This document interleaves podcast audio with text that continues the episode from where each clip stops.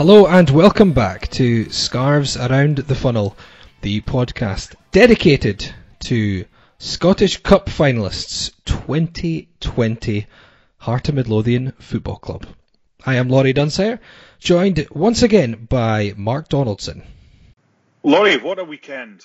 What a weekend it was. What a win. Um, delighted with that. But this podcast today is it's a, it's a tough one because the win was great, but the win in 2012 when we beat Hibs 5-1 in, in what a lot of people think is the ultimate cup final, we no longer have our cup winning captain um, with us. So this is this is going to be a an up and down, a, a happy and sad mixed podcast. Um, they gave with one hand and they took with another. This is Marius Zaliukas tribute podcast, and also, of course, contains the victory over Hibernian. So delighted to say we've we've got a special guest with us today, Laurie. We do returning again, someone who's obviously got too much time his, on, on his hands because he's back. it's uh, Mr. Ryan McGowan. Hi guys, how are you? I'm good. How are you? The um, you, you've become a, a champion again since we last had you on, haven't you? Yeah, yeah, um, yeah. It was pretty good. I got to go back to finish off the season, and um, yeah, we, we wrapped up the minor premiership that they call it, which is basically the league. But then we went into the final series and won that as well. So um, yeah, it's been a pretty good couple of months, and um, then got to come back here and, and spend some time with the girls and my little boy. So it's been um, yeah, it's been a pretty good couple of months for myself. And now you're returning to Hearts. Um, that deal was just just about over the line, I think you said before we came on air. yeah, it was depending on if they made the cup final or not. So now they're in the cup final, I'll try and Okay. get back. But So you, are, No, you just gonna, got- are you- just going to come back, um, play in the cup final for Hearts, and up again like you normally do, and take your medal and score from a yard out and smile and get on a plane? I'd love to do that again, but um, yeah, I've got another, another year at Sydney, and then we'll see what happens from there. But uh, yeah, you know, I was like anyone really, it was delighted about the result at the weekend, but like Mark touched on earlier, it was um, a little bit bittersweet um, hearing the news about Marius as well. Yeah, so we're going to split the show into into two sort of parts, and we're doing it in an order of importance. And Hearts beating Hibs at Hampden will be spoken about, but before that, we will discuss you know the tragic news that emerged on Saturday, which um, puts things into perspective. Certainly, when we heard about former Hearts skipper Marius Zaliukas um, having passed away at the age of just 36 after suffering from motor neuron disease. So we will get into that first, and we will speak about the Heart of Midlothian Hibernian match as well. And just before that, just establish, Ryan is not coming back to Hearts yet. He is still contracted to Sydney. We're not going to be part of that rumour mill. Not at this stage. Yeah, thank you for that. Otherwise, my phone and Twitter and everything would be going crazy like it did a couple of weeks ago.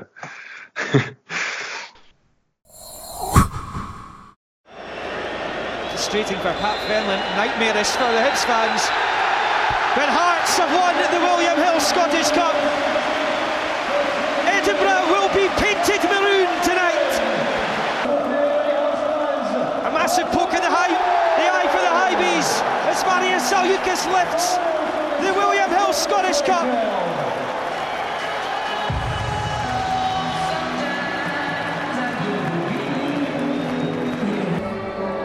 Let's hear from the captain, Marius Zaliukas. Marius, fantastic, fantastic scenes behind you here. Just what an afternoon for Hearts. Ah, it's brilliant. Just listen. Honestly, it's a brilliant feeling. And probably with football, I live for that. You've been around this club a long time. You've grown to love this club. Just what does it mean for you personally?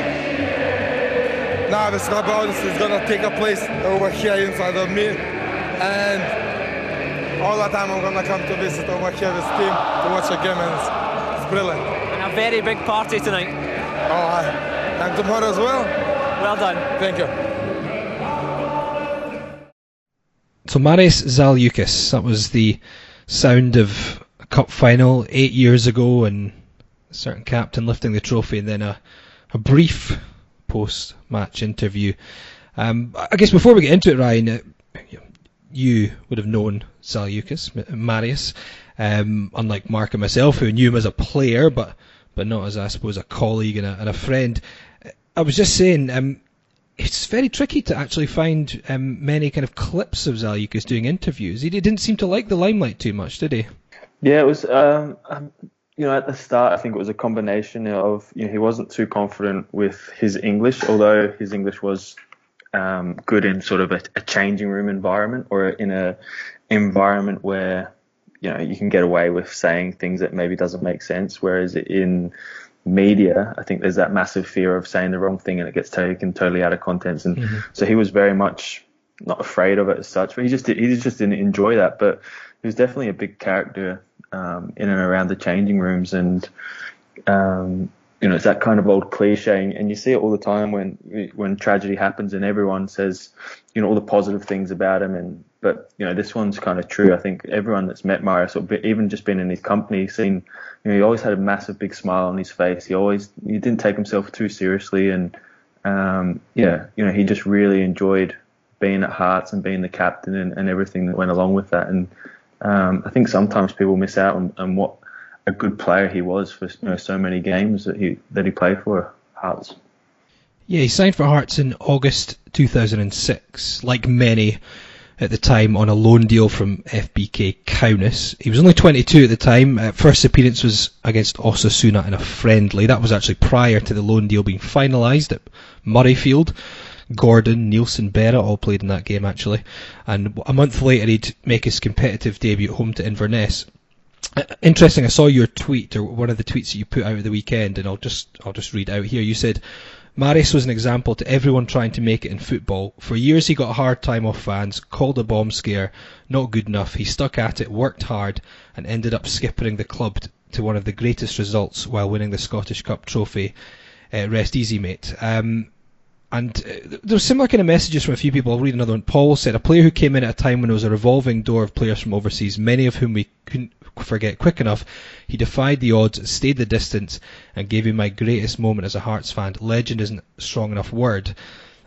But I have to confess, I mean, I'm, I'm thinking back to the early days with Zaliukas, and even later on, um, I remember a game we played in defensive midfield at Celtic Park in November 2006, and I, for a lot of the time he was at Hearts, was one of those fans who, you, like you said, giving him a hard time. I think even in that last season, you know, I'd be lying if I said I was still completely sold on him. But that was part of, I guess, why it's such a different journey. And you know, maybe it talks how it talks about how big his character was because he had to go through a lot of hard times, a struggle early on when he was adjusting, maybe getting played out of position, and um, and he and he obviously he had a few errors, but one thing you have to say, he never hid in matches. He always seemed to be a big character, and that final and the way it ended, it just showed how much he turned it around. It wasn't like a Rudy where he walked in and he scored pretty much every week for the first two months. You know, it was a lot harder for him, and I think you were. It was very poignant what you said that it's a different sort of message with with his journey with Hearts.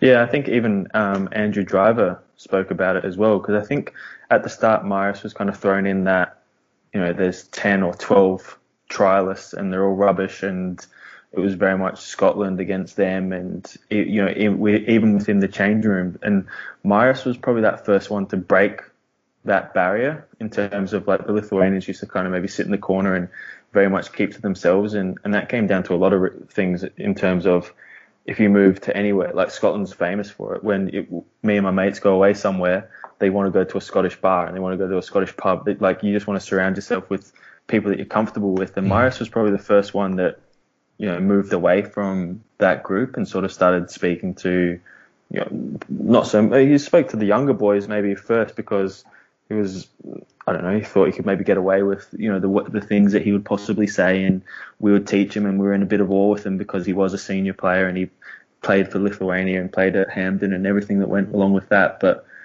um, yeah, you know, from a, a, footballing perspective, I think everyone forgets. You know, he did get a bit of a rough time. He got sent off, I think, three or four times in his first season, and um, but I was watching the Hearts um, sort of montage that they put up on Twitter, and I think it was a cup game against Livingston, and he'd um, given away the ball, and they scored through. Marc McNulty scored, and then yeah. he kind of went up the other end and scored, and you, you know, you could be very much like you know, get it up here, and because the fans were giving him a hard time, and we were I think we were under the pump a little bit at, at, that stage of the season. But he was very much like, yeah, I accept, I, I made a mistake. He put put his hands up, and he was, you know, apologetic of him making a mistake. Whereas a lot of players don't do that. Do you know I mean? They'd be very much like, oh, like why are they getting on my back, or you know, the crowd's against me and they're picking on me. Whereas he was like, yeah, I possibly didn't play well, and I've made a few mistakes, but that doesn't shirk my responsibility of being one of the older players and, and taking that responsibility. And, you know, for a younger player coming through, I, I used to really admire him for, for doing that because as a young player, going out and playing at Tynecastle and fans getting on your back, it's, it can be quite difficult. But he was one that was very much like, do you know what, they'll, they'll probably come for me before they'll come to a homegrown Scottish player. And, you know, I'm big enough to handle that. And, you know, kind of set that example of, you know, we are going to make mistakes, but it is how you react to it. And um, I think that's why he became such a, a good captain and, and why he was so well respected amongst the, the playing group. He was very likable, Ryan, because he was daft. And not not so much to the press. I mean, there's been some good stories um, from press conferences, and and him. I think Jamie Borthwick put something out on Twitter uh, prior to the Hearts Hibs Cup final in 2012, a press conference where he, he, kind of answered a couple of questions and then disappeared because he said he had a chicken in the oven um, that he, he, he, needed to attend to. So he, he, was daft. Take us inside the, the changing room, um, if you will, at the start, because I think there were five Lithuanians I would consider successful at the football club. The wingers, Mikoliūnas and Česnauskas, Velicka, who, who went on to have a good career, Ches, uh, Jankauskas, who had a fantastic career and was a bit older when he came to Hearts, and Zaliukas, would be the other one. So the fact that there were as many Lithuanians at that time, in addition to all the waifs and strays and competition winners that came over, um, because Vlad was, was trying to do that, but those five, and, and Marius especially, how were they perceived at the beginning, given their association with the owner? Were you kind of we're going to be careful around them because they've got this hotline to the owner? Or was he daft as a brush when he first came in and you kind of got to know him nice and early and you got to like him? Yeah, uh, probably a, a, combination of all of the things you said. They were very, they obviously kept to them, themselves, so you were very wary of what they were saying, and, and because English wasn't their first choice for all of them, there's a couple that couldn't even speak English. It was more um, Miko and Zal that could speak English the best out of the group, and they were probably both the daftest out of the group as well, and the ones that we could probably get along with, you know, as such. So Miko used to love saying all the Scottish words, and so did Zal. Zal used to love being like, I heard this word last night. You know, what does it mean? And he'd be trying to say it, and then it would be like a guessing game with the young boys being like, "What the hell is he on about? What word is this?" um, so he was one that you could get, just get that sort of rapport with straight away. And mm. um, but yeah, with a lot of them when they came over, it was you were trying to base on, uh, well, as a young player, I was trying to think, is this guy going to be in my spot, or is he is he good enough to, you know, not let me play in the reserves, or is he just kind of here as a number? Do you know what I mean? If they if they were playing with the first team and playing week in week out, then fair enough, they're obviously good enough. But you know, I think for a lot of the players that were coming through or squad players, there was we kind of felt that there was no need for maybe five or six of them because we had better players already in the academy, and and you know, like you said, we felt that they were there just because the owner was Lithuanian and they were Lithuanian, and they probably weren't really that bothered about being there. Um, whereas probably the five that you mentioned, they had a little bit of obviously they, they were very good at what they do and, and, good professional footballers, but they had that little bit of hunger and desire to be like, well, I'm going to prove a few people wrong here, and um, I'm going to play for Hearts and do well. And probably that five, um, you know, on reflection, did pretty well for the club. I'm going to go through a quick um, few tweets on uh, some of Zal's moments. Uh, Rudy's left peg mentioned um, a memory he remembers well uh, when he ended up near the Hibs end at Easter Road, got a torrent of abuse, gave them the 5-1 on the fingers and then got booked. Uh, Philip Banks says his winning goal in the derby after Hibs won the League Cup when they planned to parade the trophy after the game. Great memories of his celebration. Um, and it's similar from Gary, who says his goal at Easter Road that ruined their League Cup parade, um, and John McKellar, who also says always a, a hearts, a top Hearts lad, always entertaining, passionate about the club, and gave his, gave his best efforts for the fans. So in terms of Hibs, uh, obviously that's something that always endears uh, a player to Hearts fans. He got that goal at Easter Road. That was 2007. Nine minutes to go, and I think at that point it was one of those many Andy McNeil flaps that we that we got in in derbies. Um, at that point, he was still, I would say, um, I wouldn't say endeared himself to the Hearts fans at that point. It was April 2007. But then by the time you get to that derby at Easter Road, he's obviously um, Hearts Cup winning captain. Understanding the derby, did, did he really get it as a captain and as a Hearts player, the rivalry between Hearts and Hibs? Because it's sometimes said that um, Hibs don't get it as much as Hearts. And it, it seems to be the case even for the likes of yourself. I know you came over when you were quite younger, but obviously from Australia. Um, you know, Rudy from the Czech Republic, and then these Lithuanians, even when they come over from other countries and other cultures, they seem to get what that derby means to the Hearts fans, don't they? Yeah, I think so. But I think you kind of mentioned, um, I think I hadn't played that many games when I scored against Hibs on New Year's Day. Probably mm. same with Zaliukas. Rudy scored in the first or second game of the season when he came over.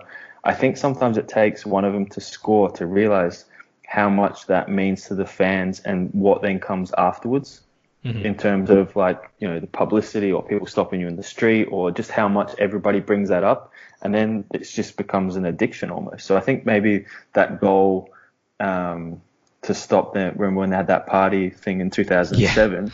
That probably like re- he probably then realized, wow, like what a massive game this is, and you know probably four or five years later, hit that goal and game would still be brought up to him. So I think after that goal, he probably then sensed, you know, these are massive games that we're playing in, and these are games that can shape and change your your Hearts career. So I think a lot of the foreigners, once they've played in the derbies and then see what the reception is and see how much the club, the fans, and everyone enjoys those moments when you do beat them, it makes it um, all the worthwhile. And then and then you just get that, you just want that feeling again, and, and just want to keep doing it and doing it. And you know, hopefully after the weekend that this playing group has got that, and you know they can go on and do stuff in the in the you know coming seasons and um, in the future.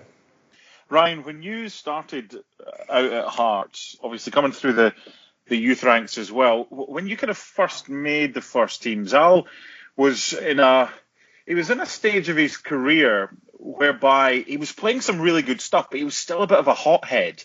And and, and if you remember there were a couple of red cards, and I've actually been Seven. looking at. Yeah, well, there was a few in, at, at one stage, and it was the start of 08, 09, and he said, "If this keeps going on, I'm going to quit Scottish football." That was also around the time that there were clubs in Moscow that were linked with him for about two million.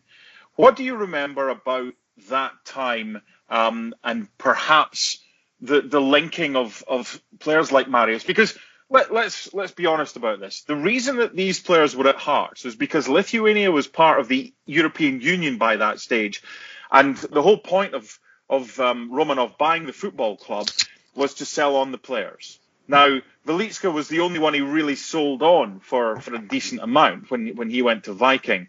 I think he was trying to do the same with Zaliukas. Why do you think he ended up staying, and why do you think he ended up getting the house in order and, and behaving and concentrating on football, where he became a very, very good player?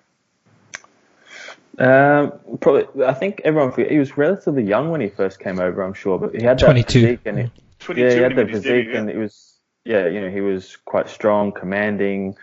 You know, he was built like a how you would probably want to build your ideal centre back. So I think everyone just assumed that he was slightly older than he was, and I think probably just experience really of coming over to Scotland and it's it is a difficult league to play in. Um, probably like the refs let you get away with certain things, and maybe Marius thought he could get away with a bit more than he would normally do. And um, yeah, it was he. But towards probably after a couple of seasons, I think he just really enjoyed it. You know, it's an, it's an unbelievable city to live in. Um, it's a massive club to play for. If you're playing every week, um, you know, there's not that many reasons that you'd want to leave unless someone was paying big dollars. And um, I remember that the whole sort of off to Russia type thing, and um, yeah, he was very much of if it comes, it comes, and uh, and I'd be off. But you know, well, like why would I be wishing to go there when you know I'm really enjoying my football just here and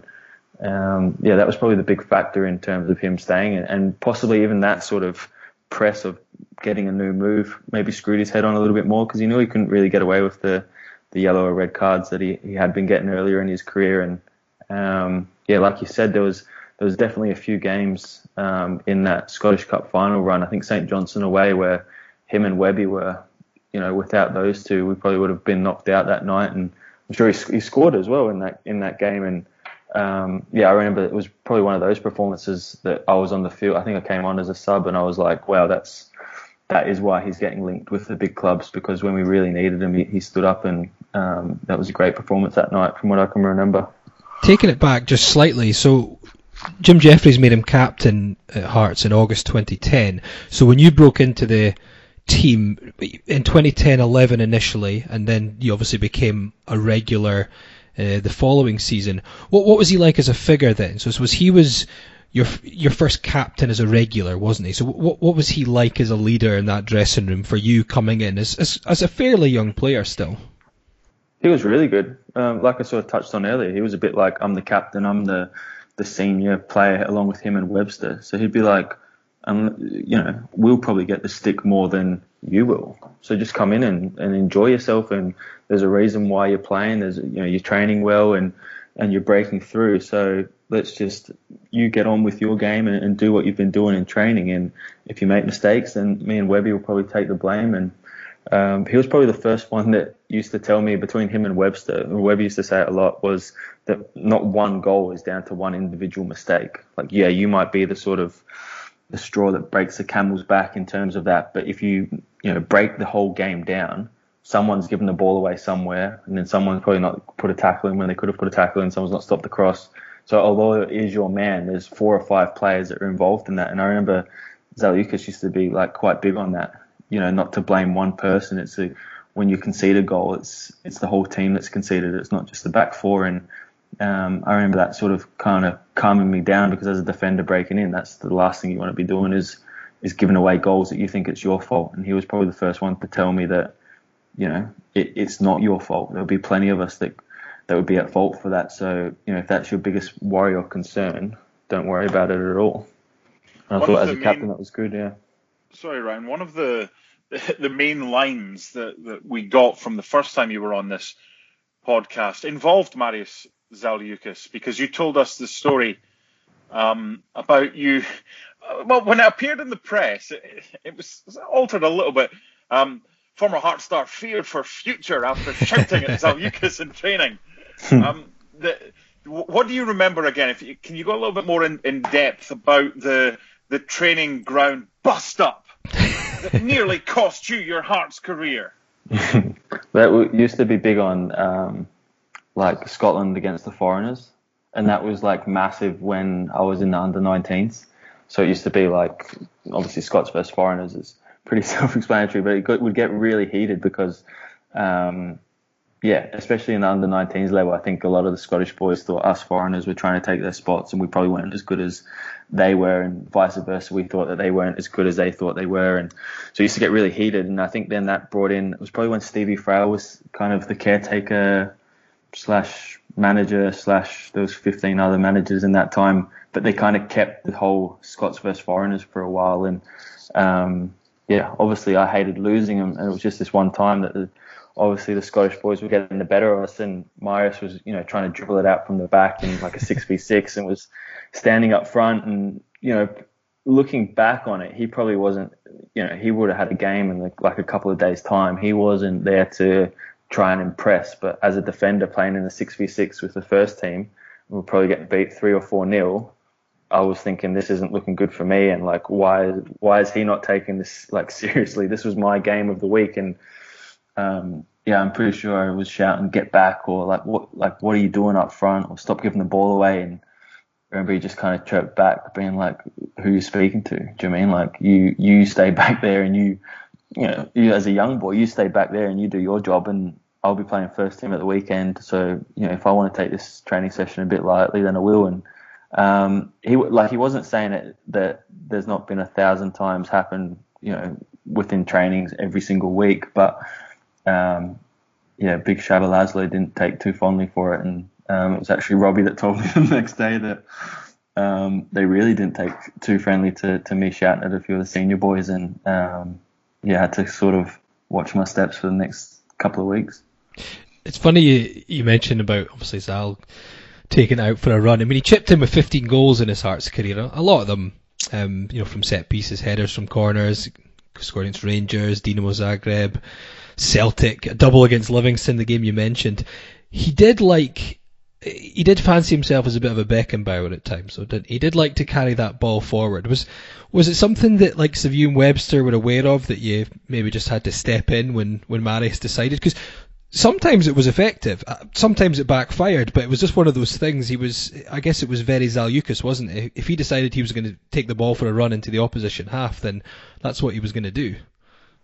Yeah, and I, I, again, I feel like as the seasons went on and he probably got older and more experienced, then he, you know, picked the right times to bring the ball out of defence. I think sometimes people can get caught up in and try and bring it out all the time. And and Zal was probably when you when you think about it from his perspective, you know, he was coming over and, and like Driver said, he was probably thrown into that whole these Lithuanians are here, and he was probably trying to maybe do a little bit more than what he was capable of, and, or trying to impress. And and we took it, or some fans took it as arrogance or, um, you know, uh, looking for the right or... Yeah, overconfidence or thinking that he was better than the, the level that he was playing at when he was probably just trying to impress and trying to show what he can do. And, um, you know, I don't think there's anything wrong with that because when it does come off, it looks amazing. But, um, yeah, it probably, it, getting to know him, it was probably just been, um, you know, just trying to do the right thing when he when the simpler ball would have been off. But you know, it takes courage to bring the ball out of the defence because you know when you do lose it,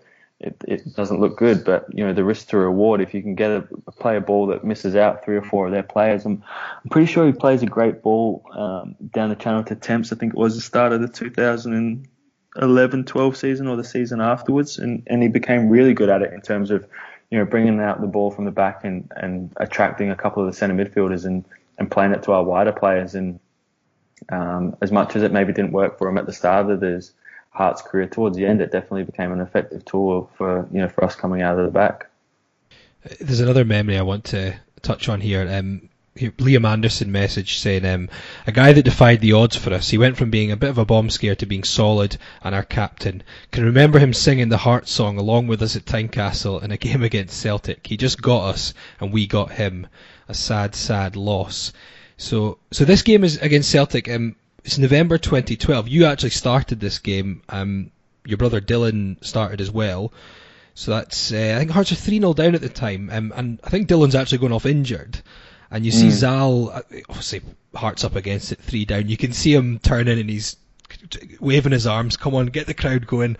And sure enough, the Hearts fans do react, and the Hearts song is then ringing out and then the camera goes back to Zal, and he's singing along. He he is singing along with the Heart song. I don't know if you noticed it at the time on the pitch, or you just saw it afterwards, but it, it's one of those really poignant moments, and again, it just summed up how much he got the club.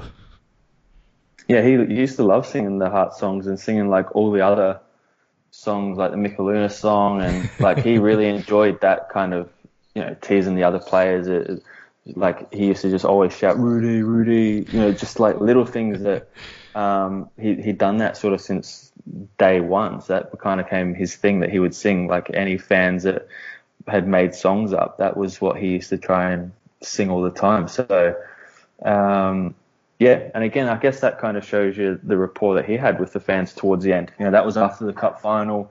That was probably when he was at his, you know, he'd we'd just won the Scottish Cup you know, you're 3 0 down to Celtic with seven or eight minutes to go, and there's one guy that, you know, the captain throws his hands up, and next thing the whole place is singing the Heart song. It must be, you know, it would have been a pretty good feeling for him. And, um, yeah, it just goes to show you that as, as difficult as it, as it can be to play when, you know, you, you're losing or, you know, when you hear people saying it's a tough place when you're losing, you know, if you do show a little bit of fight and desire, it can quickly turn in a, in a positive way. And, um, yeah, I've seen that video a couple of times on Twitter, and it's yeah, that's just kind of what he was like. He, he used to always sing all the songs that the fans sung, and um, yeah, I do. It, it, brought back memories of you know us slagging him after the game, being like, "Check you out," being the the poster boy singing all the songs like you are in the fans, and, and he just loved it because that's what that's what he used to do. He used to just enjoy um, that kind of side of football, and didn't, like I said earlier, didn't take himself too seriously.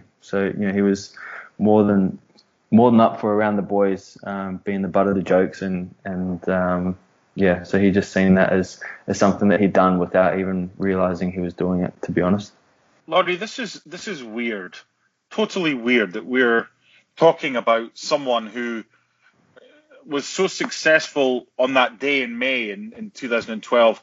It was it was only eight and a half years ago. We should be talking past tense about players who've lived a life. Freddie Glidden, 91 when he died, the captain in, in 1956. This isn't right. This is wrong that we're talking about a 36 year old who hardly any of us knew was even ill and just uh, if ever if ever the word bittersweet was to describe something, it would be it would be this weekend. And I'm gonna I'm gonna tell you something later about a message that I got from from Anne Budge. But before I do that, I, I sent her an email just congratulating her after the game at the weekend, and I said to her, I've got this vision of, of Big Zal watching that game somewhere with a big smile on his face and a games controller in one hand and a cigarette in the other, making sure on his PlayStation that the Hibs player missed that penalty. And he would have wanted the Hearts fans to go through everything to take the lead, then to get pulled back, and then that challenge in the last minute, which I thought was going to be given as a penalty, even though the player was offside. And I just, I just have a vision of somewhere of, of Zal with a games controller in his hand and just, just having fun and teasing and and just just in making Hearts fans sweat before they get the result because that's the type of guy he was, isn't it? For sure.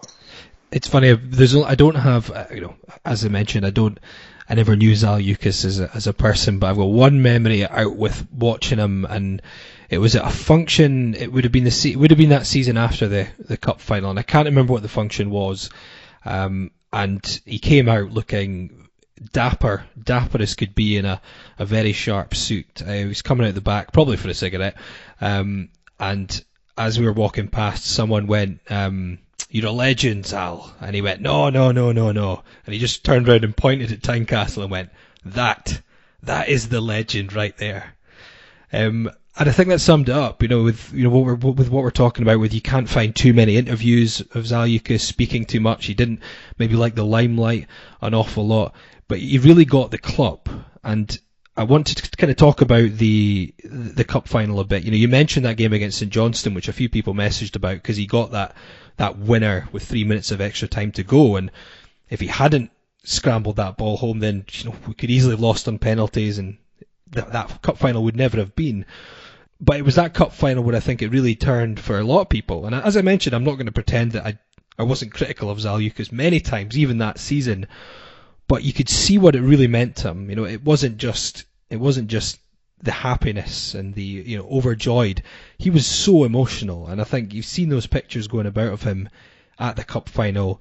He's it's it's almost too much for him, and loads of people said it's like, and I think this is my story message of saying a boy that started at the very bottom and ended up uh, living every Jambo's dream, and that was what it was like. It was like one of one of us as Hearts fans getting to walk up there as captain and and, and lift that trophy. You know, I, I thought that was really emotional for people to see both at the time and now.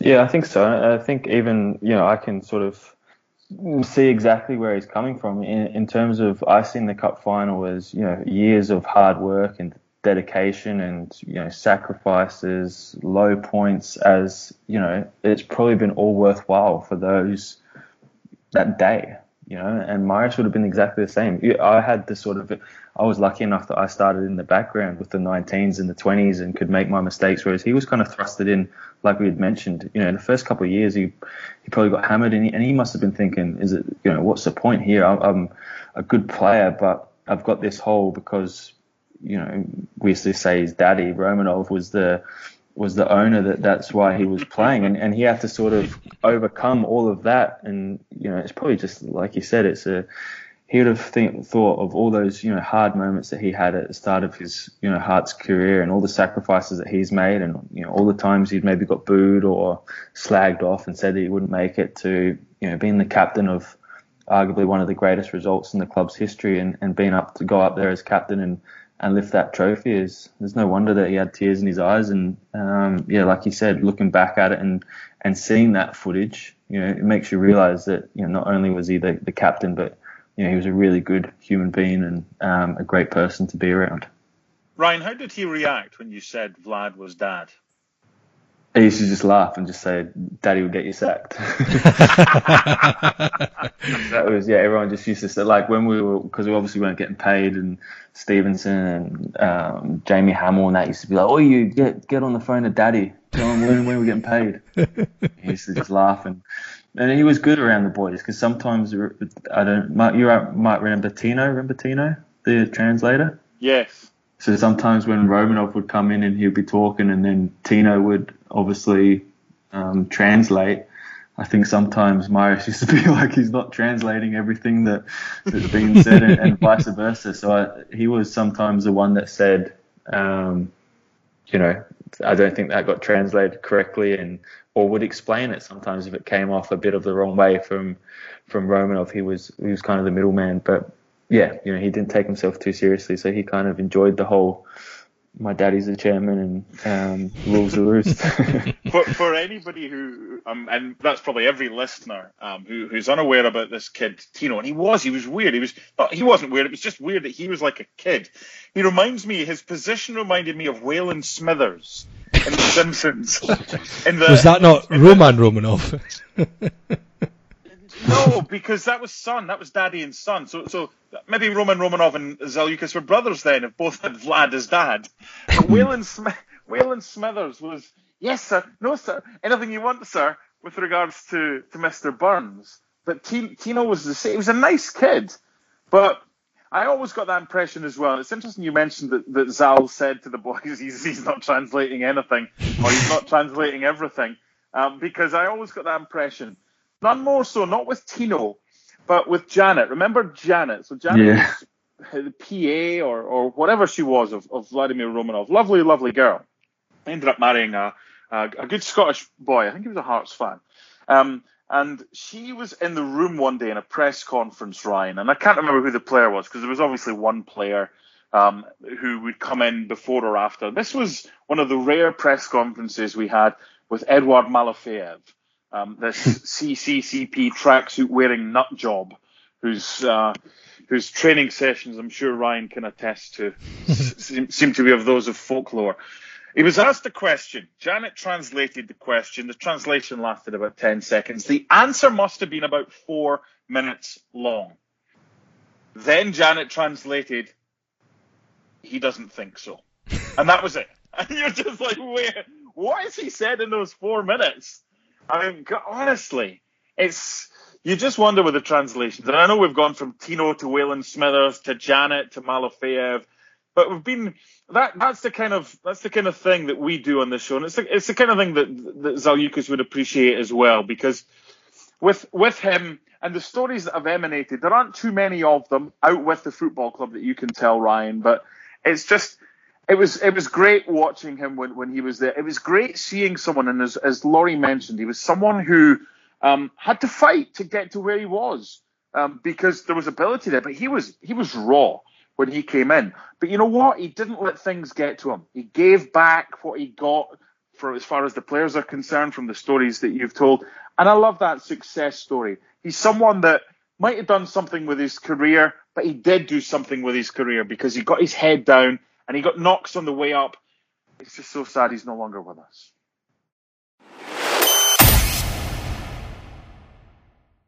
I'm just going to go through some more messages we got um, about Marius. Uh, Adam Kennedy says, For people my age, the first Hearts player death that hits home, RIP Zal, a true Hearts legend.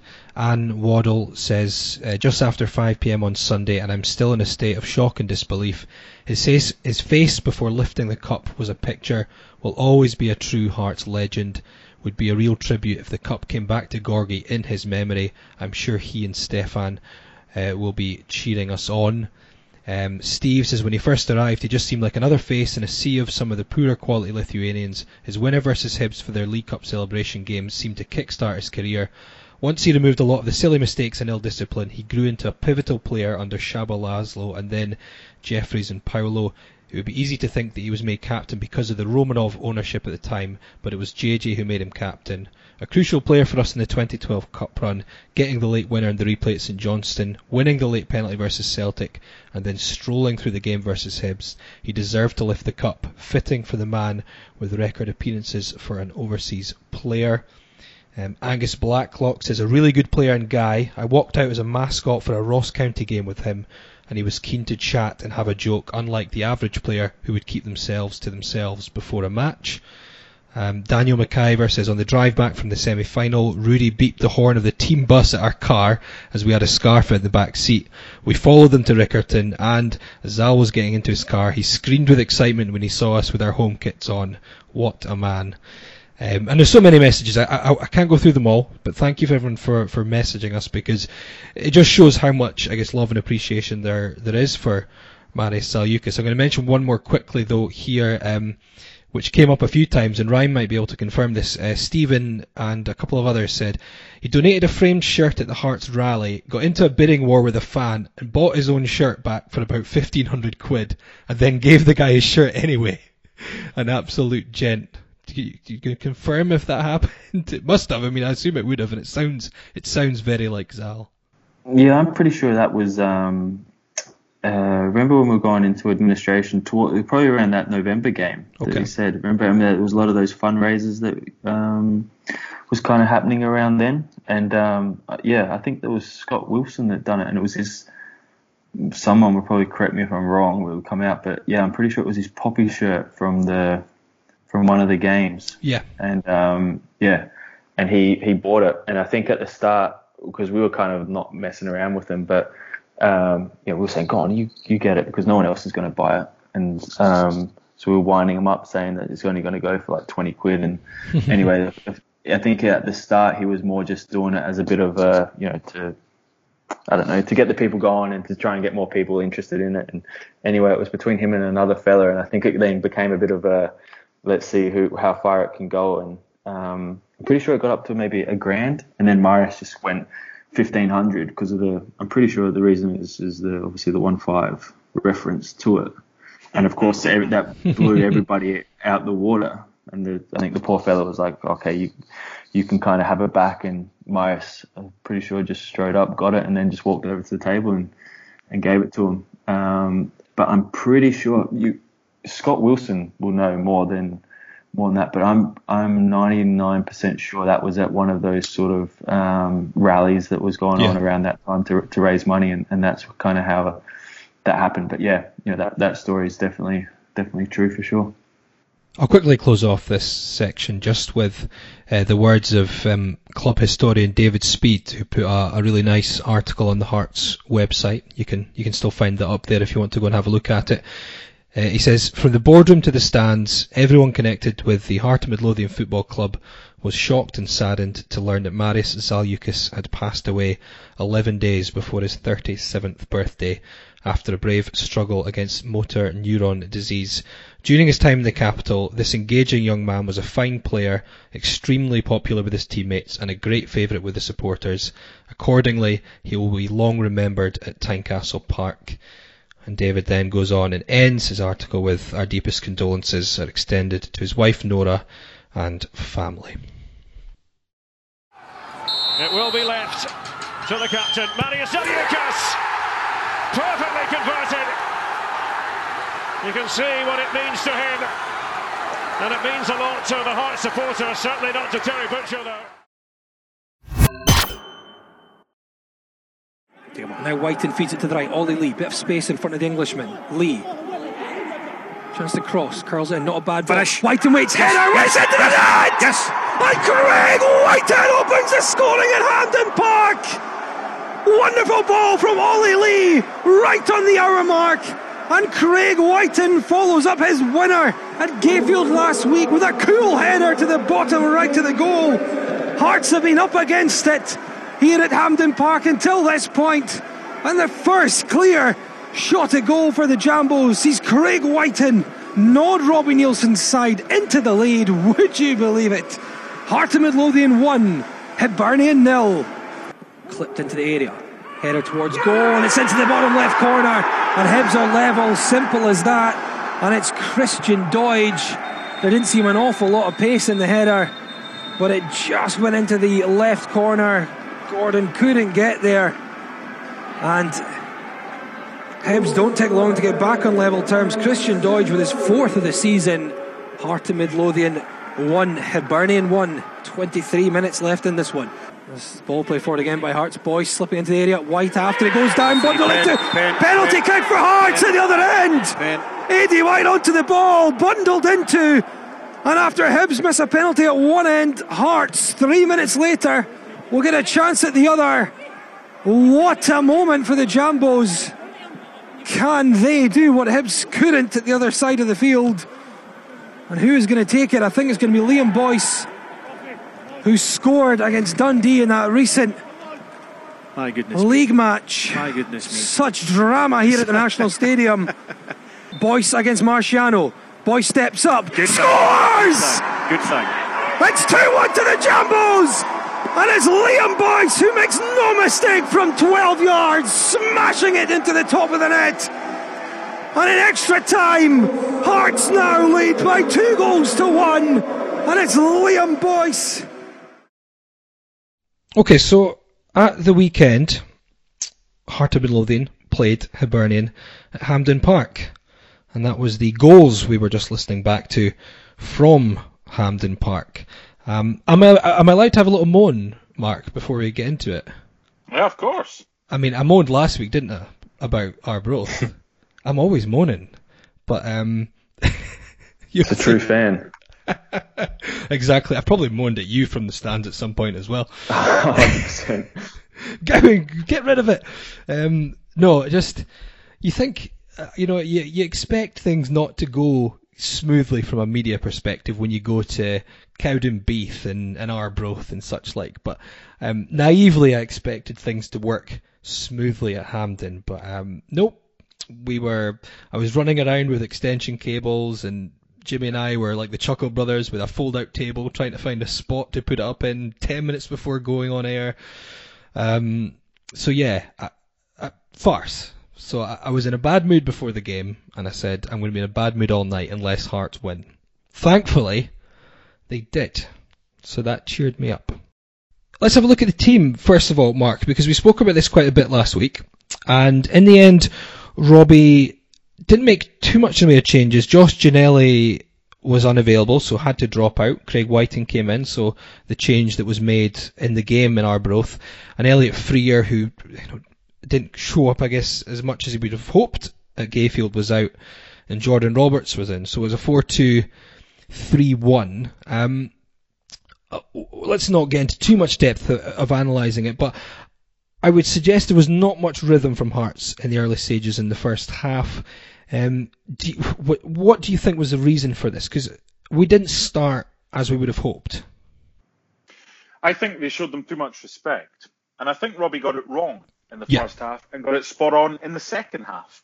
Um, we spoke last week about how difficult this game was to try and ascertain who the favourites were. I mean, it should have been Hibs. They'd started the season well, but how close should Hearts be behind them? We didn't really know, and anyone saying that they knew were lying because you would have to watch every Hearts game and every Hibs game, and, and no one really did that. So they went 4 4 2, and we went as 4 2 3 1. And, and Craig, Craig Wighton could end up being one of those players who, with a good bit of fortune, getting the hat trick when he did, and, and then kicking on, getting the goal at Arbroath, getting the goal at Hampden, could end up being a key player for us this season because as Ewan Murray said last week, he was very good in pre-season, but he just needed more belief. And it may be the case that no fans this season really help him. That was on one side of the three in attack behind Liam Boyce. Jordan Roberts was awful on the other side. It just wasn't it wasn't his day. We've seen him play well. Inverness fans have seen him play well, but it, but it wasn't his day. So in the first half, whether we showed them too much respect, I thought we were too deep at times. Yeah. I thought Boyce was, was too isolated. Um, we didn't get Smith and Kingsley on the ball enough. Um, they weren't as advanced enough as I would have liked, um, and and that meant more of of certainly Boyle and to an extent McGuinness getting the ball. But Robbie saw that things weren't working and that's why he made a couple of changes in, in 56 minutes. So the team, fine. I mean, Lee in the middle of the park alongside Halliday. Initial reports prior to the game suggested it might be Haring and, and Halliday. That would have been a big concern due to the lack of legs, especially with it going 120 minutes. Um, Lee didn't start well either. He, he came into the game a little bit, um, but we had Craig Gordon to thank, and thankfully by the stage it was it was still nil nil. Changes were made, and I think Robbie after that got it absolutely spot on. Yeah, I mean, looking at the first half, and I'll, I'll come to you, Ryan, because uh, while we were waiting for Mark to finally join us to record this, you sent you sent a wee a wee gif of a of a very handsome goalkeeper looking quite pleased with himself. Um, Hibs certainly had the better of it in the opening half, in the opening hour. Um, there was a block from Michael Smith to deny McGuinness, but there was a really good save, and this is it's almost like a recurring theme now in the podcast talking about a goalkeeper making saves.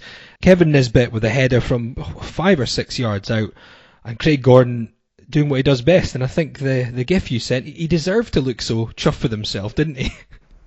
Yeah, I think it's a it's a great save, and um, it's probably one of those ones that you realise Wighton's goal looks like it's a pretty simple header, but that's probably a little bit more difficult than the Craig Gordon save. So it just goes to show you what a good finish that was um, for his goal. But yeah, touching on a little bit of the Robbie substitutions, I wouldn't be surprised if that was part of the game plan in yeah, terms of. I, I, um, I, can, I can see that.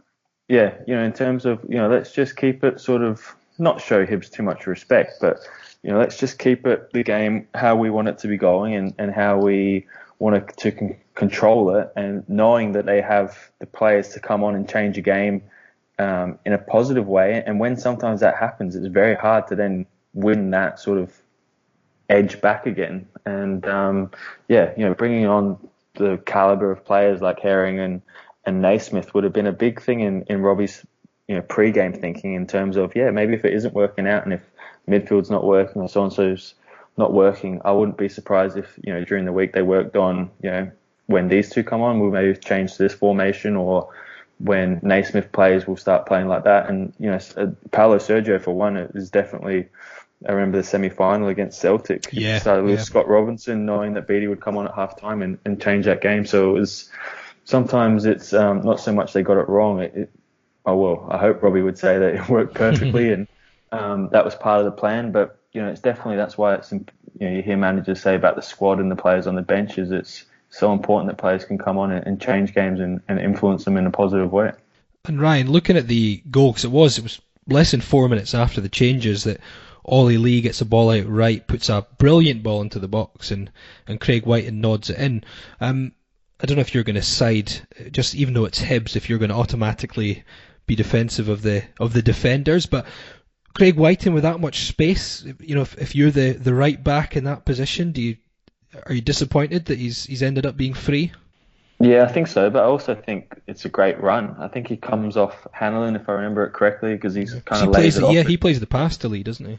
Yeah, and he's just he's just probably seen everyone getting attracted to the ball, and, and you know it's like a, like um, people have said he's he's a really good player that's, that's maybe just not had the the rub of the green, and um, you know I agree with you and last week in in terms of probably the fans not being there has definitely helped him, and um, you know the awareness to to realize that this ball might go to the back post and that no one's there, and then you know it's easy enough everyone says it put it back across the goalie, but um, you know that's it was a hard header and he makes it look so simple and it's a it's a great finish. And um, you know he's done that a couple of times this season. So hopefully he can you know really kick on and, and become the player that everyone thought he would be when when Hearts first signed him. Did you um you played against him, didn't you, when he was when he was at Hearts? I think because you you you joined Dundee when he was already he'd already left for Hearts. Yeah. Was it the year before? So what what do you think of him as a player? Is he is the because obviously a lot of people have talked about his potential. Um, I only saw him in in flashes uh, when he was at Dundee. Um, what do you think of him as a player? Is it is it really just the confidence that he needs? He's got the talent there. He just needed to get those goals, and you know, I guess, you know, similar to Zaliukas, I suppose, maybe just settle into the, the pressure of, of playing at the club.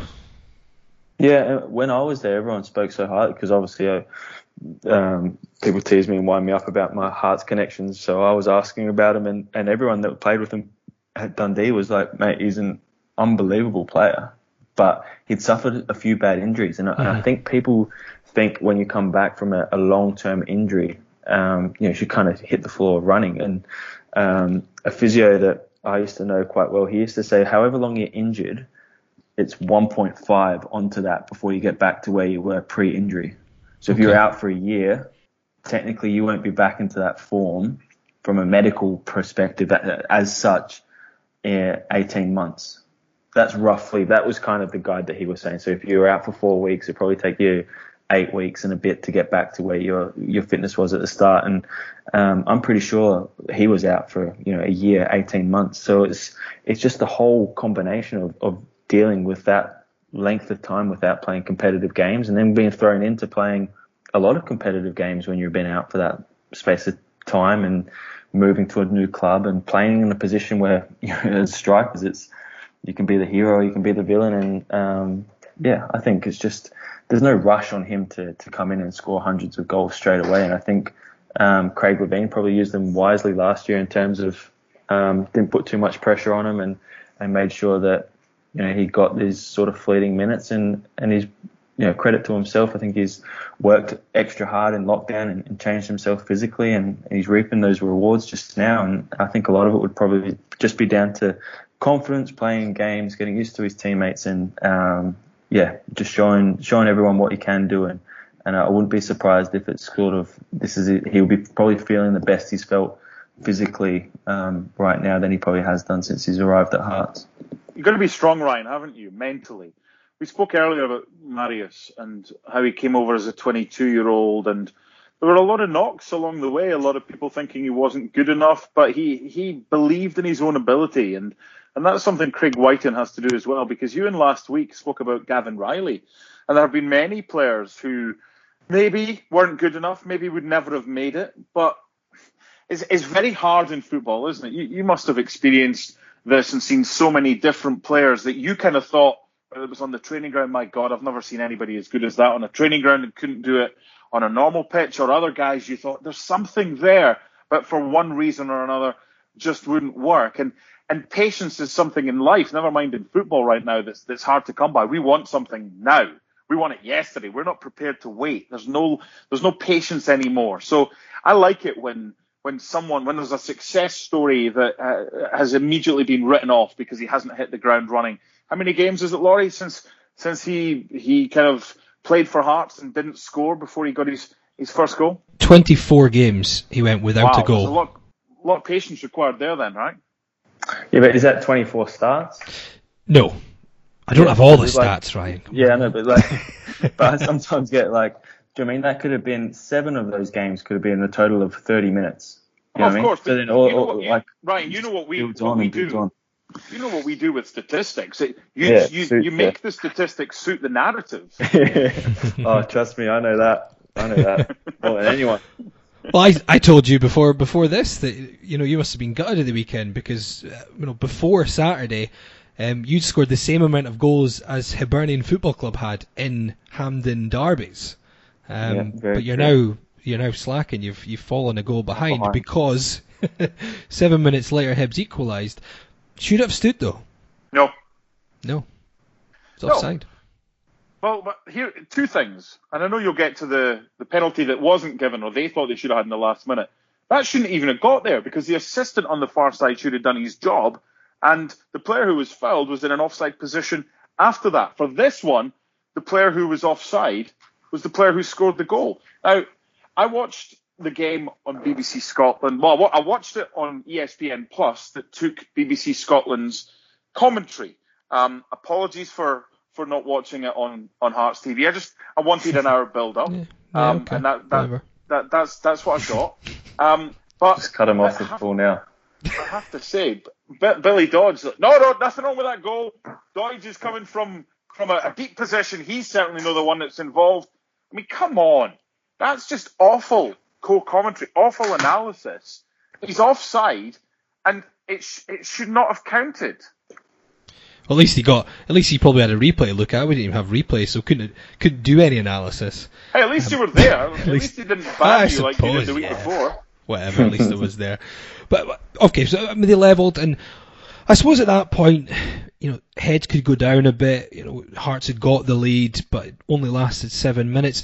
But from that point in, well, really from the point of the Hearts goal, I thought it was a very good game, an end-to-end game, and um, it really could have gone either way. There was the the penalty drama at the end. Are you, are you saying you thought Hibs the offside is what would have made it not a penalty? To be honest, from my view at the time, I've seen a brief replay. In my view at the time, I had absolutely no idea what was going on at the at the end. Right. It was just a a mess. As, Yeah, I, th- as- I, I think the big thing was they weren't 100% sure he, he would have got to the ball. well, I think. Is, are we talking about the Yeah. the pull? Was it how could it pulled him? No, the, how could, there was two two kind of incidents. They appealed for for a penalty twice in the space of about ten Yeah. seconds, right? But th- this is where I want to get into the hypocrisy of of football fans, right? We want VAR because the referees just are rubbish. That's what people think. So you get VAR. VAR's rubbish. We don't want VAR anymore. We make make our minds up. We're never happy.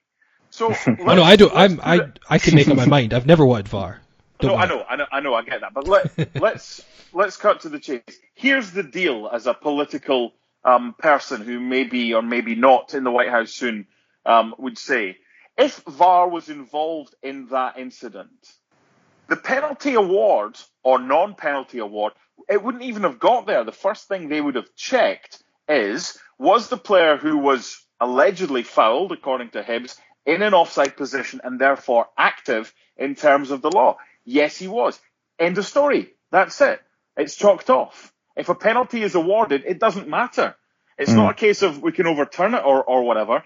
If a penalty is awarded by the referee, but you have VAR, the first thing VAR does is, is he offside in the build-up? We've seen that previously with Sadio Mane and, and, and others. The offside supersedes whatever comes after that. And if he is offside like he was, now, my, I don't know about you, Ryan and, and Laurie. I usually go with my first instinct. My first instinct with that first challenge was that's a penalty. So taking aside the offside because the flag wasn't raised, I thought the first challenge should have been a penalty. What did you think? I'll file that under. I've seen him given. Thank you. Yeah. What do you think, Ryan, on, on the VAR side of things, just since it's come up? Because you'll obviously have a bit of experience of it now. yeah, we in, use it in we A use it in League. Australia. You- yeah. Do you find it it's Um, effective? I know it gets used. It gets used fairly often. Whenever I've watched A League games, they tend to usually I'll see something that they go to the screen for. Whereas in English Premier League, remember it took them like months before anyone ever even looked at the screen. Yeah. And they still stu- screwed it up yesterday, didn't they, with Graham Scott? I heard about that, but I didn't see game. it. Jesus Christ. Yeah, it's it's a tricky one. Um, I my first A League game, it was used like a record number. I think it was used like six times, um, and we won three two. But it chalked off two goals and had a few offside a few offside decisions that were like millimeters, and Yeah. um, it just kind of touches back on that the whole mark kind of thing in terms of people will be like, if you're on the wrong side of it, you're like, I want VAR in. And then people, even in the Premier League, you see, you can't give it offside for that. But the facts are, is if you're offside, you're offside. There's no like, what do you then do? Say if his arm is offside and give them a five centimeter leeway. And, but, you know, it's either you're offside or you're offside. But I'm definitely a little bit more old school. I think it's a lot better being in the pub and talking on podcasts and listening to everybody moaning about refs and players and decisions not given rather than Yeah. moaning about something that should be 100% when it's not. I think that's the- probably yeah. the biggest footballing gripe in terms of VARs used in England and there's still 80% that don't agree with it. Whereas if you go by the official rules and the regulations, then it is probably 100% correct. But um, yeah, I just feel like football is, is a, a working class game that's that's been played and for hundreds of years and, and everyone loves it. So let's not just change it too much just now because um, well, it basically comes down to money, isn't it? People don't want to be losing money on a, a on a human error. Can you imagine the feeling, Ryan, if you score that goal at Hampden in 2012 and your first thought is not, how am I going to celebrate? What am I going to do? Your first thought is, that's going to be allowed, isn't it? It's, going to be given. It, must just mm. take something away from from players because we've we've seen assistants now rightly so if it's close. What I don't get is when it's not close and they keep their flag down, then they raise it afterwards.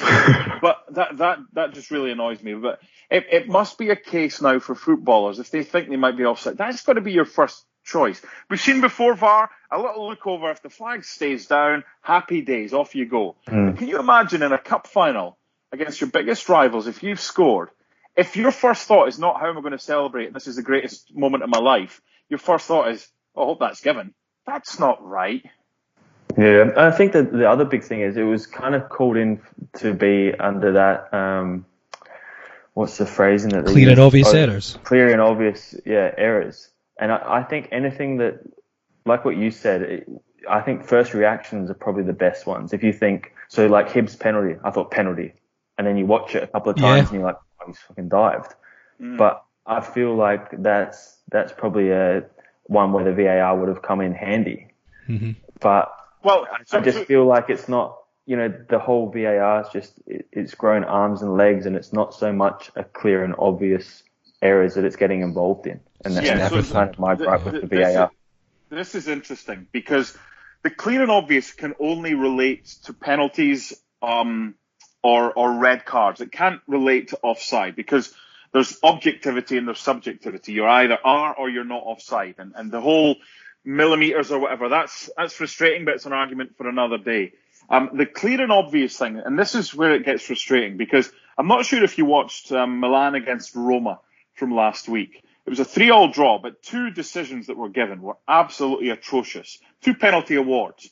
And the second one was clearly a make-up for, for, for the first one. And a week later, the referee's chief has come out and said it was a disgrace that these penalties were awarded. Um, this was after VAR. This was after a VAR check.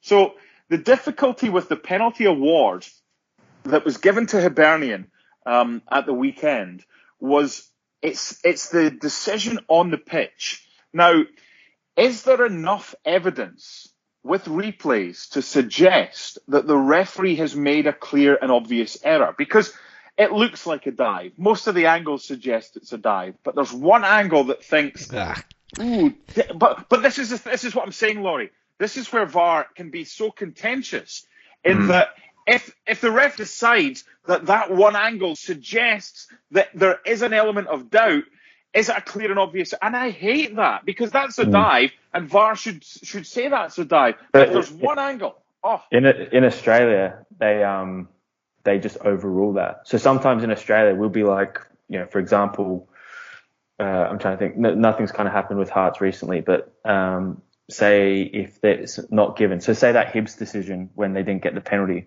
and all the Hibs players are running around, the referee would be like goal kick. If it is a penalty, they'll tell me it's a penalty and I'll go check. But right now I'm giving it goal kick. Mm-hmm. So they the referees used to tell us play on, like, Gaza play on. If it is, they'll they'll call me back. So just keep going on with the game. And then the next time it goes out, you can see them listening to it, and the VAR people would obviously be saying, "We've had a look at it. We think it could be a penalty. Come have a look." Or um, yeah, there was nothing in it. It was the right call, and off you go. So that that case would have been Willie Collum would have given the penalty, and then as um, Nisbet was waiting to take it, VAR would have said, "Hold on a minute, you might want to come over and check this." And the referee Willie Collum would have went over and checked it, and knowing Willie Collum, he probably was just giving it a penalty anyway. but that's the thing when you say it's one of my one of my big pet hates is when they look for when they look for contact and they try and find an angle where they can say, oh well, his his boot brushed the laces, or you know, there's you can see his his shin maybe touches the the side of his knee or something, and it's all it's the fact that suddenly it seems to be that well, contact will obviously mean a foul, whereas you know contact can be contact. You know, there can be contact and there can be no foul, and there can be no contact and a foul. That's one of the things that annoys me about it is they seem to want to try and find something. It's not like right, let's have a look at the replay. No clear foul, fine. It's like how many times can I look at this and find something to give a penalty for? And and it's a good point about the Hibs one though because when I saw it and I don't know if it was the same for you guys on TV. I mean, I was. Did I say I was in a shit position? I was in a shit position at the ground. I was pretty much in the west stand. I was probably where you were sitting, Ryan, for the the last cup final. Um, so when he went down, I just said penalty. I was like, I looked at penalty. Looked like. I mean, he was sloppy, Popescu in the first instance. Looked like he stuck his leg out, and it's it's. Can you say it's a good dive? It was. a convincing dive from where I was. Um, and then I got a message in my ear 30 seconds later saying, no, it's a dive. But yeah, I, I don't know. Did it look clear on the TV as a dive, or did it look like it was a foul? Yeah, I think both of you said. I think one of you said one, and one of you said the other. I th- I thought penalty when I first seen it. Yeah. Yeah. But then you see the replays. I also don't like when VAR slows it down. I think VAR shouldn't have slow mo No, because, because it's- slowing it's- it down yeah. is just makes everything look hundred times worse. Yeah. It's like a still photograph, Ryan. I mean that that could be anything. It Yeah. doesn't tell you the full the full story. And slow, slowing it down is absolutely pointless unless unless you're looking for a touch of the ball or, or whatever. Because Yeah. it's that's not what the referee sees. It's it's it's in real time. Yeah, yeah, for sure. So I think sometimes slowing it down makes it makes it even worse, and like you said, takes it takes the challenge or the tackle or everything totally out of out of context. So um, yeah, but yeah, I, I can see why Willie Collum gave it a penalty, even though some replays suggested it was a it was a dive. Well, he's done well. He's convincing, isn't he? hmm Anyway, it, it was given, um, but Kevin Nisbet steps up and and hits the hits the bar with the penalty, and then we get a crazy few minutes because obviously three minutes later or so Hearts get their own penalty, but bizarre incident where they try they actually managed to hit the post just before it as well, and the game just got a little bit crazy suddenly. Um, It woke up, didn't it? yeah, it really did. It sparked into life again at that point. Um, it sparked into life in 90 minutes after the Hearts goal, but that sparked extra time into into a lease of life as well. The Hearts penalty, again on first viewing, I thought it looked like a penalty. Um, further viewing, it's a bit soft, I would say, but can I say it's more of a penalty than the Hibs one? As Ryan said, you've seen them given. If Mm. that's against you, you're pissed off. That's that's the way to put it. Yeah, and I feel bad for the defender. I feel like that's one of those ones where um, White's just chucked his legs in front of the. I think it was McGinn that was coming back, Yeah. Yep. and and it and it's, it's more so that he's just fallen down and jumped in front of him. So of course McGinn's going to go, you know, crashing into him. So yeah, I can I can feel bad from a, a defending point of view or aspect of that, but um, again at the time when I was watching it, I was definitely shouting, "That's a penalty." Of course you are. What did you message in the group before this? Even if it is a Hibs penalty, you don't say it's a Hibs penalty. That's your Uh, quote. Yeah, that was a good quote. I said that to a few of my Hibs mates uh, at the weekend. So, um, but yeah, it was, um, yeah, it was one of them. And then, and then you're not sure if it's going to influence because they've just missed the penalty. Do you I mean? It, it, I think Boyce's penalty is, um, yeah, it's definitely up there with, with them missing it. it. It's, you can look at it two ways. He's kind of got that, you know, if he misses it, then who cares? They've already missed the penalty, but he's also got that sort of glorious opportunity to know Yeah. that if he scores, there's maybe not not that long for them to get into the final, which um, which yeah, I was very confident he would have scored. It's fairly, I would say it's a big moment for him as well because he's not really been firing for Hearts um, in recent matches, and he he missed a really good chance in 90 minutes to to win it clean through. I think he'll be disappointed with himself. So I'd say it took a lot for him to to, step up and dispatch it with such aplomb as well. You know, Marciano, who's um, who's a decent goalkeeper, goes the right way, but he's got good height and power on it. So I think you think it'd be a good, a big moment for for Liam Boyce as well, because although we talk about Craig Wighton having pressure on him and not scoring, I think there's been some little bits of doubt coming in about Liam Boyce, which is unfair at this stage of his Hearts career because it's still very early. But um, to step up, sometimes that's not what you want as a striker. And I know, I know you're not a striker, Ryan McGowan, but you've mentioned last time. You reminded me that of course you stood up, you've stepped up and taken a penalty and scored it before. But to step up and have that chance from 12 yards is probably sometimes worse for a player than just getting an instinctive ball falls to you 10 yards out and you just got to have a quick shot at it.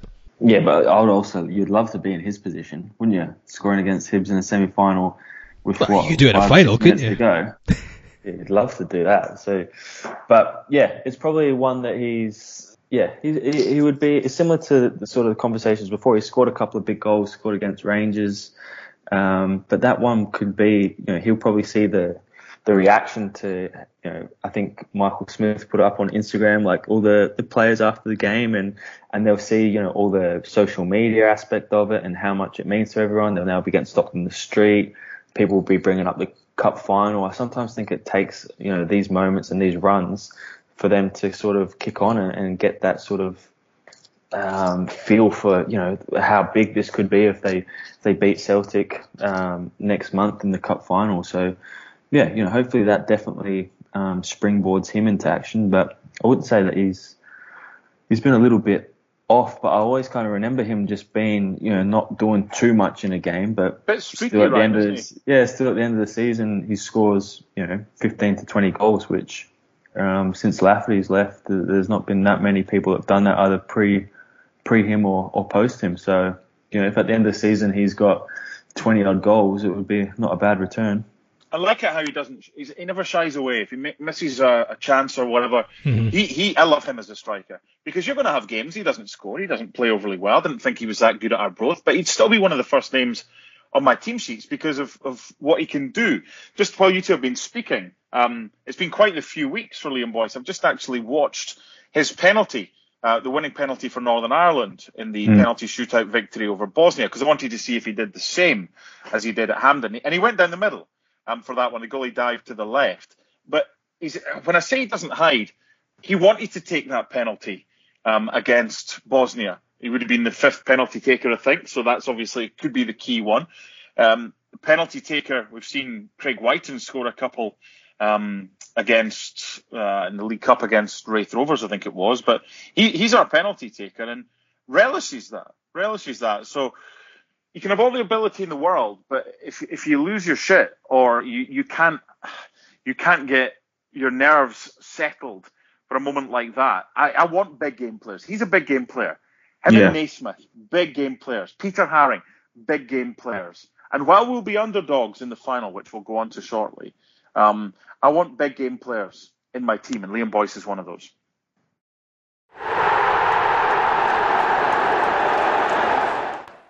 Craig Gordon made a big save um, from Christian Doidge before the end, but of course, Hearts saw the game Camera out. save for the cameras. Yes, yeah, it Yeah, should off. hold that. should have held it. Shocking, honestly. Just he wa- and what's he done on Instagram since then?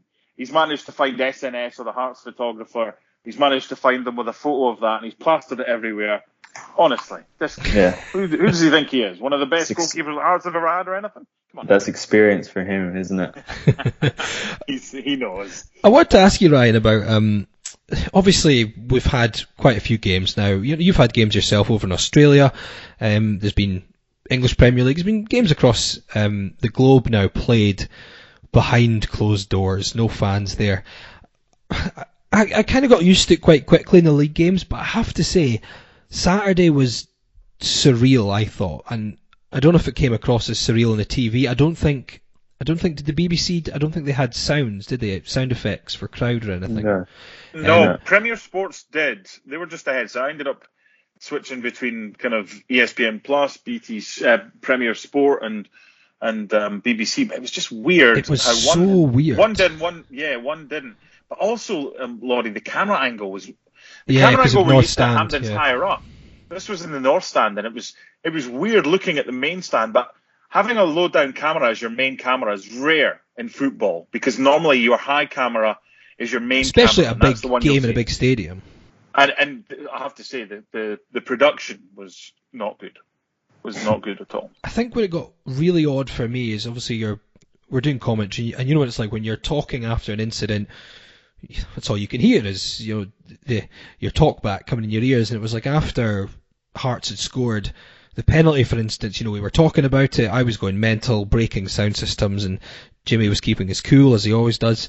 Um, and then we stopped talking for a moment and let obviously let it breathe, and then all you hear is the wind and a few players shouting when the game kicks off again. And you know, you almost forget you you expect when you stop hearing your own voice to hear that roar from the crowd and just the tension around you. And it was just weird. And I, I want to ask you, Ryan, does it? How does it affect you in the game? Because one thing I thought about, I didn't feel as tense even just watching it, being there, because there was no tension emanating from the crowd. There was no nerves. There was no, um, there was no anger. There was no joy. There was nothing. It just, it was just the players shouting, and you could hear the bench and and a few people who were obviously there working for both teams. But I just found it really weird, and I wondered what it's like because you've obviously had some big games now, haven't you? In these Mm-hmm. in these incidents, Uh, does it change how you feel? Does it calm you down? It, it does make it less pressurized as such. Um, in turn, it's just human nature. When there's not sixty thousand there, you're not maybe as um, nervous, you know. And I, I remember watching the game, and I think it was um, right at the start of the game. I think Wighton took the the left back down the line, or, or someone put a tackle in, and I remember it normally it would, it would then zoom into the crowd, and everyone would be like up and be like, right, Yeah. that's at it, and it was just like oh, it was a good tackle, you know, but that would get like a massive reaction or a roar one way or another, or, you know, when you get that, like a, a wide player gets the ball and you, it, it's just like 80,000 people going, come on. Yeah. And it will just get that little bit of a, a buzz. And, um, yeah, I was worried before the game that, um, like we touched on, there's a lot of play, a lot of Hearts players that have played in these big games and, and would be, I would have felt more confident in being able to handle that pressure of a, a sellout Hampden for a semi-final.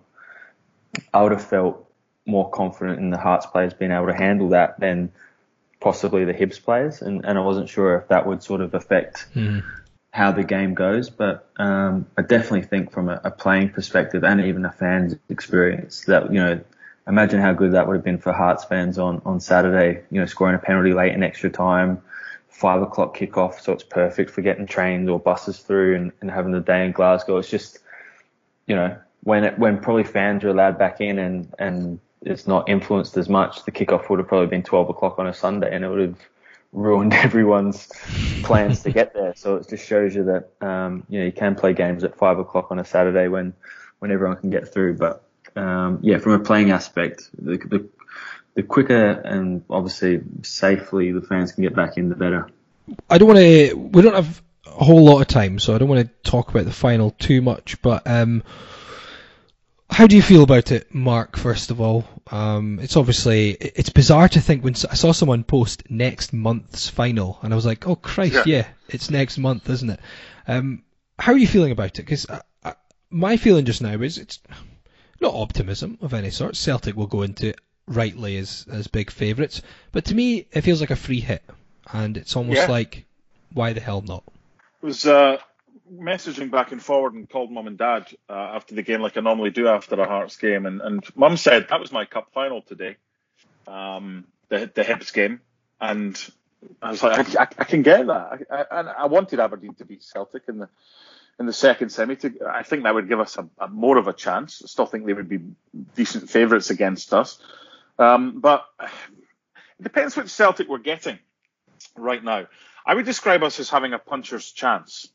I would think we, if Celtic were in the form of when they played against Rangers and when they played against Milan and they were poor against both, I'd be more optimistic. I was impressed by them. I thought they were very good. Um, the, Tom Rogic is is one. It's it's quite interesting. We've got Ryan on because Ryan will know him very well. I I love Tom Rogic as a player, and I, I've, I, I'm never sure why if he's not injured, he's not involved at Celtic because he makes them tick. I think Scott Scott Brown's best years are past him. I think privately we've said that he's admitted that before. But Rogic at Hampden just has an unbelievable record, and he he again was was a key part of of that team. Um, what is he like as a teammate, uh, Ryan, and how big a threat would he be to Hearts in the cup final if he starts? Uh, I'm pretty confident he's never going to listen to this, so I can kind of pump him up a little bit. Otherwise, otherwise I wouldn't be saying too much. But yeah, he's definitely, um, you know, a very, very good player. And I think, um, you know, with all, with what he's done, you know, when you talk about big game players, I think uh, under Rodgers one season he scored in all the all the old firms. I think he scored in the League Cup final, scored in the Scottish Cup final. He scored at Ibrox a, good few times. Um, yeah, he just has that big game knack or of coming up with moments that, um, yeah, you know, win your games and, and win your important games. He scored a fair few goals at Tynecastle, which he loves telling me. But um, yeah, you know, he's just definitely one of those players that you hope has an off day if he's playing, um, especially in the in the cup final. But yeah, like you said, I think definitely got more than a, a fighting chance. Um, you know, Celtic would have.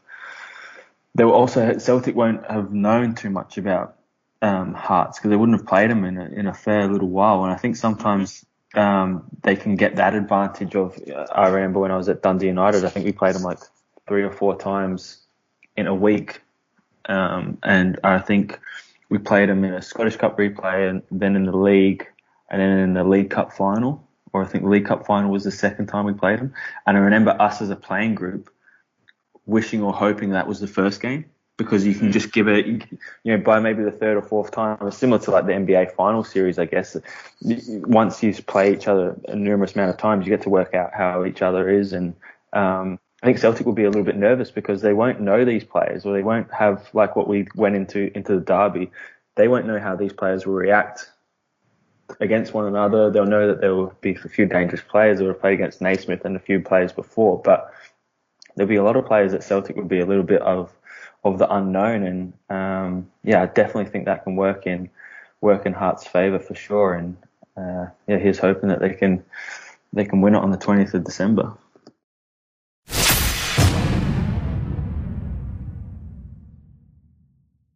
Okay, I think that's almost um, almost brought us to the end of this week's show. But uh, Mark here did say you had something to read out from our chairwoman. Yeah, I mentioned earlier the, the comment I'd made about the weekend um, in an email I sent to Anne, and I got a, a response back that simply said, Mark, I have to be honest and say that this was the very best result ever for me, given what's gone on over the last few months. I was desperate to win. Um, and I think that tells you how uh, important the game was to Anne, uh, to the football club. She, she also went on to say news about Mari certainly took the edge off things, and as so often happens, helps us all get things into perspective.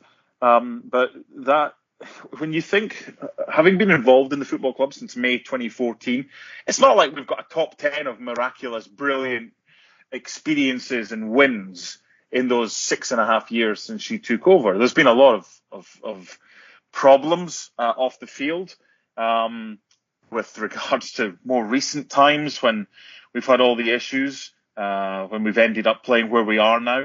Um, so I think that was that was that was a big thing for for Anne after everything that she's gone through and the club has gone through over the last six months or so, um, from the Dundee vote all the way through to the pandemic and everything like that. I, that's that's what it meant to her, and I think we can all echo echo that as as fans. And I'm sure she wouldn't mind me reading out um, that that email that that that she sent me um, going forward and maybe she's she's the same as as us. Maybe she she thinks, you know what, we were underdogs against Rangers in '98. We we won it. Um, we were underdogs against Celtic in in 2019. We lost it, but we took the lead and we gave them a fright. It's more than a puncher's chance, and that's all we can ask for. I tell you what, at least we've got at least we've got a game that can be postponed now in um, in mid December. Unlike Hibernian, who have to play a normal league game and watch us on TV. I'm happy with that. Ryan, it was obviously very, it was emotional on Saturday, and I got a few messages in the game. I didn't say anything in commentary because I, I didn't want to, I didn't want to believe it, and also didn't want to say anything in case it wasn't true. You know, we were all hoping it wasn't true. Um, it obviously took took something away from it, but at the same time, I think later on in the next day when you thought about it, if there was any more fitting way to to honour Marius on on that day that we got the tragic news, it was beating Hibs at Hampden. Yeah, I, I think for sure. Like we touched on earlier, I think you know before the game you were thinking, nah, there's no way that can that's true. You know, uh, I was trying to work out exactly his age. I was thinking he's only a few years older than me.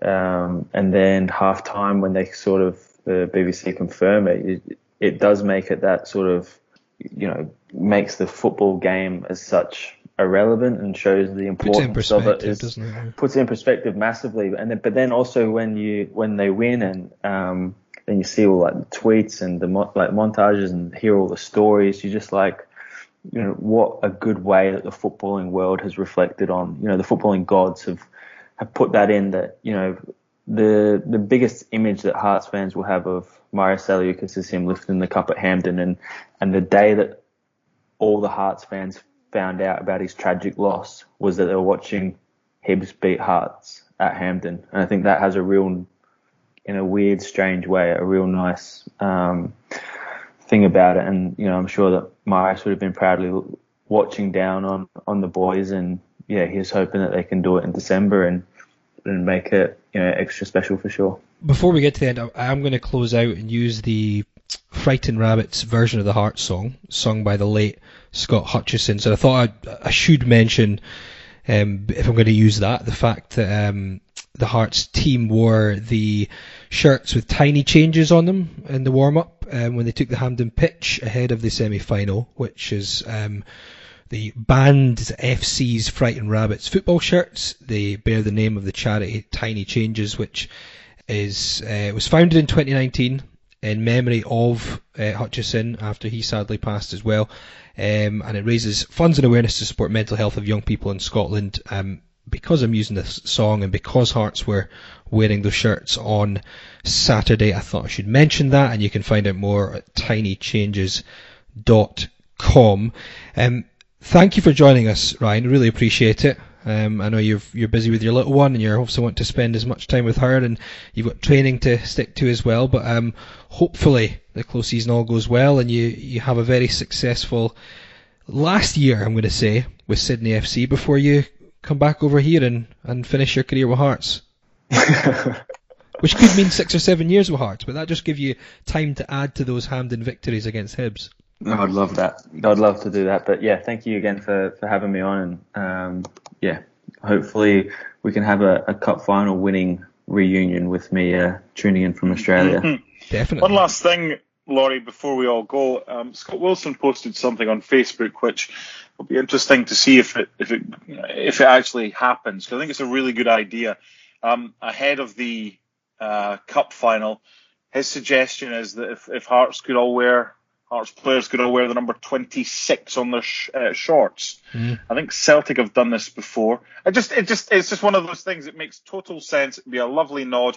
You were talking about the warm-up gear that, that Hearts wore prior to the game against Hibernian as a, a little nod and a, a, a chance to raise further funds. That would be a, a nice touch. Uh, and then Yeah. those shorts could per- potentially be auctioned off afterwards um, for MND. Um, I, I thought that was a really good idea from from Scott Wilson. Whether it happens, I don't know, but it certainly uh, it certainly made sense. Yeah, definitely.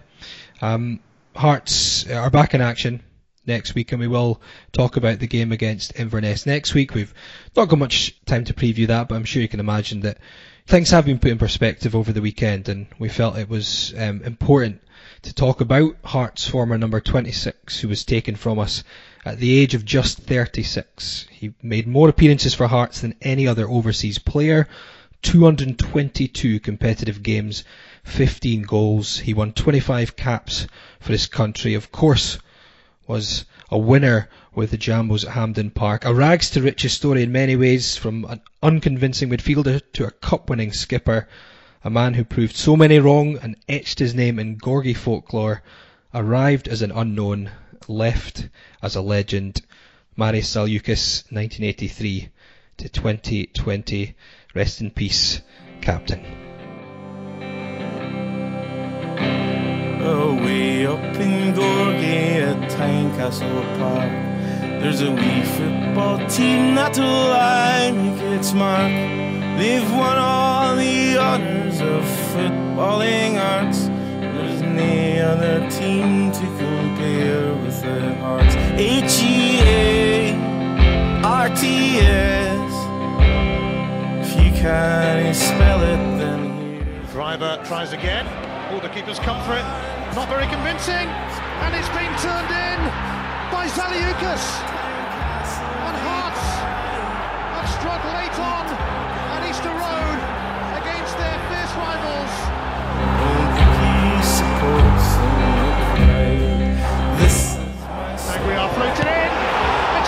save. But it's been put in. Hearts have the lead. And it's Zaliukas who pounces. Mishan was up there, Foster. Zaliukas! It fell for Zaliukas and he guided it into the net. Hearts have their second after 54 minutes. They're keeping the dream alive.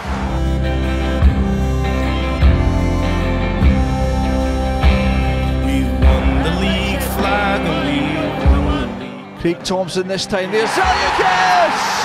Surely that's the winning goal! With just two minutes remaining. It's no more idle talk. Our defense is as strong as the old. ATA, RTS. If you can't spell it, then here's what it says. Black's corner, Zaliukas has broken away. And Marius Zaliukas helps himself to a simple goal. The talk of the tune, the boys in maroon, and all key supports. Now the Strabaudus is gonna take a place over here inside of me, and all the time I'm gonna come to visit over here this team to watch a game, and it's, it's brilliant. And a very big party tonight. Oh, and tomorrow as well. Well done. Thank you the boys in Murray are the best.